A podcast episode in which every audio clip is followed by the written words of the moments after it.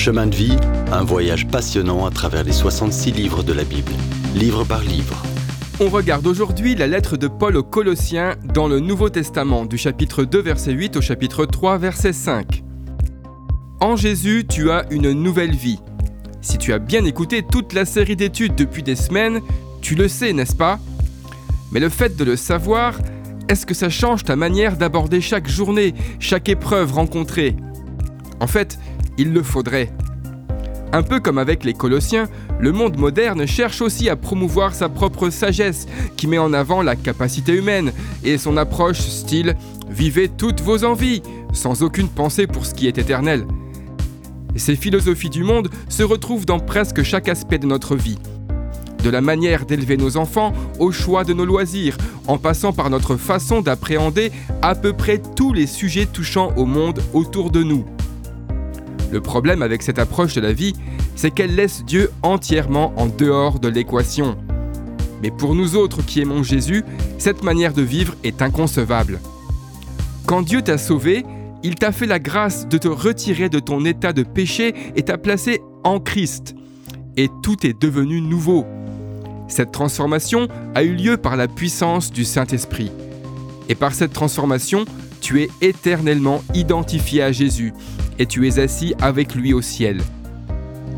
Même si tu es encore sur terre, tu es spirituellement placé en Christ au ciel. Et ça devrait avoir un impact sur ta manière de vivre. Par la force du Saint-Esprit, tu peux délibérément fixer ton esprit et tes affections sur Jésus, en faisant l'expérience de sa puissance et de sa paix quotidiennement. Un jour, cette position en Christ sera visible, lors de l'avènement futur de Jésus, quand tous les croyants paraîtront avec lui dans la gloire. Jusqu'à ce jour-là, on doit tous prendre en ligne de compte son avènement en recherchant la sainteté et en faisant mourir l'inconduite, l'impureté, les passions, les mauvais désirs et la cupidité qui est une idolâtrie, comme le dit le verset 5. Ta vie cachée en Christ brille telle une vie purifiée, à la fois ici-bas et à l'avenir, quand tu paraîtras avec lui dans la gloire.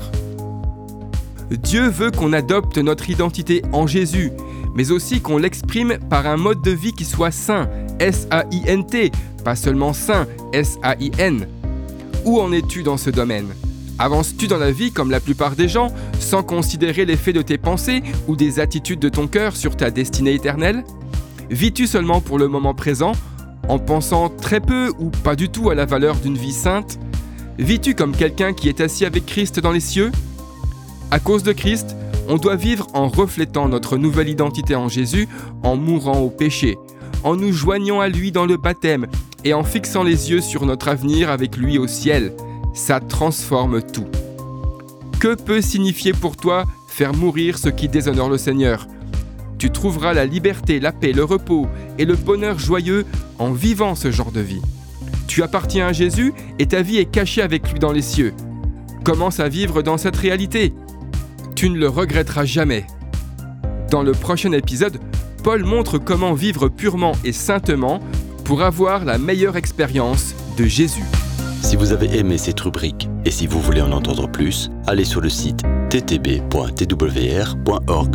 ou téléchargez l'application. Retrouvez-nous aussi sur chemindevie.info. Vous voulez nous dire comment Dieu change votre vie par sa parole? Envoyez-nous un message sur WhatsApp au 07 81 46 39 39. À bientôt